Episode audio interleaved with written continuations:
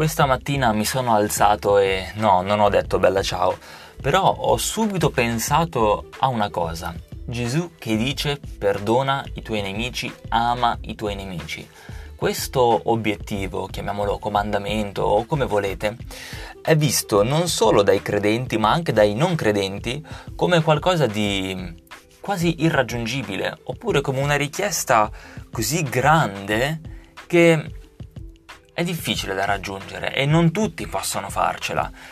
Ho pensato a questa cosa qui stamattina perché ripensavo a mm, degli avvenimenti sul lavoro e mm, pensavo, nonostante questi brutti avvenimenti accaduti sul lavoro, io amo lo stesso quelle persone, cioè gli voglio davvero, davvero bene. Non è che li amo così per dire gli voglio mm, bene, ma nel senso, vabbè, se li incontro li saluto. No, no, io proprio voglio bene a queste persone che comunque mi hanno fatto del male, che comunque non sono state corrette nei miei confronti. Pensavo a questa cosa. Il comandamento, il, um, l'obiettivo che pone Gesù non è un obiettivo in realtà, è qualcosa che tu hai già raggiunto, non è qualcosa che devi ricercare, non è qualcosa che devi andare a, a raggiungere o, o a ottenere, è qualcosa che tu hai già ottenuto e che stai già sperimentando.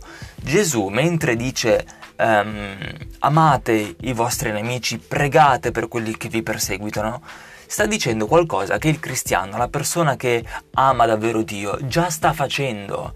Non è qualcosa da raggiungere, ripeto, è qualcosa che hai già ottenuto e se non lo hai ottenuto e se ti stranisci con questo obiettivo, con questa domanda, se ti fa strano, se dici ma questo cosa, questo obiettivo è troppo assurdo, vuol dire che ancora non hai imparato ad amare come Dio ama.